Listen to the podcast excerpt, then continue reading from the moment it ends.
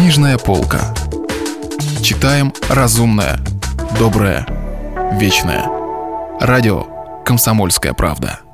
Антон Павлович Чехов «Во враге» читает Евгений Жуковский. В том, что она подавала милостыню, было что-то новое. Что-то веселое и легкое, как в лампадках и красных цветочках.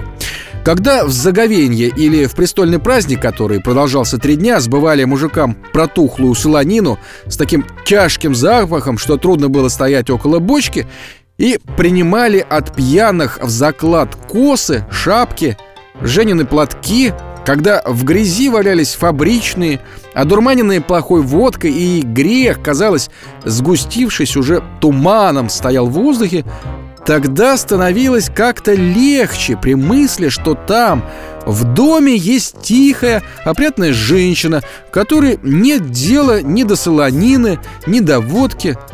Милостыню действовала в эти тягостные, туманные дни, как предохранительный клапан в машине. Дни в доме Цыбукина проходили в заботах. Еще солнце не всходило, а Аксинья уже фыркала, умываясь в синях, самовар кипел в кухне и гудел, предсказывая что-то недоброе. Старик Григорий Петров, одетый в длинный черный сюртук и ситцевые брюки, в высоких, ярких сапогах, такой чистенький, маленький, похаживал по комнатам и постукивал каблучками, как свекор-батюшка в известной песне. Отпирали лавку.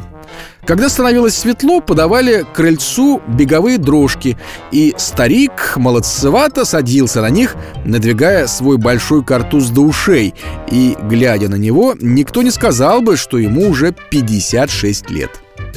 Его провожали жена и невестка, и в это время, когда на нем был хороший, чистый сюртук и в дрожке был запряжен громадный вороной жеребец, стоивший 300 рублей, старик не любил, чтобы к нему подходили мужики со своими просьбами и жалобами.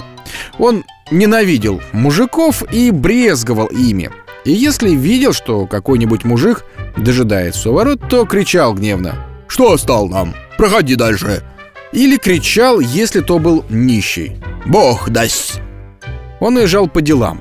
Жена его, одетая в темное, в черном фартуке, убирала комнаты или помогала в кухне. Аксинья торговала в лавке, и слышно было во дворе, как звенели бутылки и деньги, как она смеялась или кричала, и как сердились покупатели, которых она обижала. И в то же время было заметно, что там в лавке тайная торговля водкой уже идет.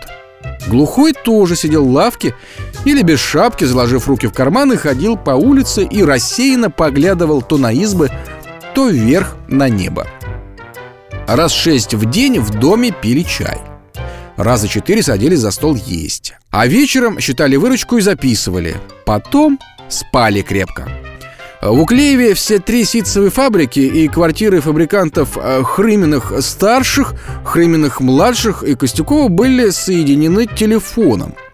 Провели телефон и волосное управление. Но там он скоро перестал действовать, так как в нем завелись клопы и прусаки. Волосной старшина был малограмотен и в бумажках каждое слово писал с большой буквы. Но когда испортился телефон, то он сказал «Да, Теперь нам без телефона будет трудновато. Хрымины старшие постоянно судились с младшими. Иногда и младшие ссорились между собою и начинали судиться. И тогда их фабрика не работала месяц-два, пока они опять не мирились. И это развлекало жителей Уклеева, так как по поводу каждой ссоры было много разговоров и сплетен. В празднике Костюков и Хрымины-младшие устраивали катание, носились по Уклееву и давили телят. Аксинья, шурша накрахмаленными юбками, разодетая, прогуливалась на улице около своей лавки. Младшие подхватывали ее и увозили как будто насильно. Тогда выезжал и старик Цыбукин, чтобы показать свою новую лошадь и брал с собой Варвару. Вечером, после катания, когда ложились спать, во дворе у младших играли на дорогой гармонике, и если была луна, то от звуков этих становилось на душе тревожно и радостно. И у Клеева уже не казалось ямой. Мы читали рассказ Антона Павловича Чехова «Во враге». Продолжение следует. Если вы пропустили главу любимого произведения или хотите послушать книгу целиком, добро пожаловать к нам на сайт kp.ru слэш радио раздел «Книжная полка». Книжная полка. Читаем разумное, доброе, вечное.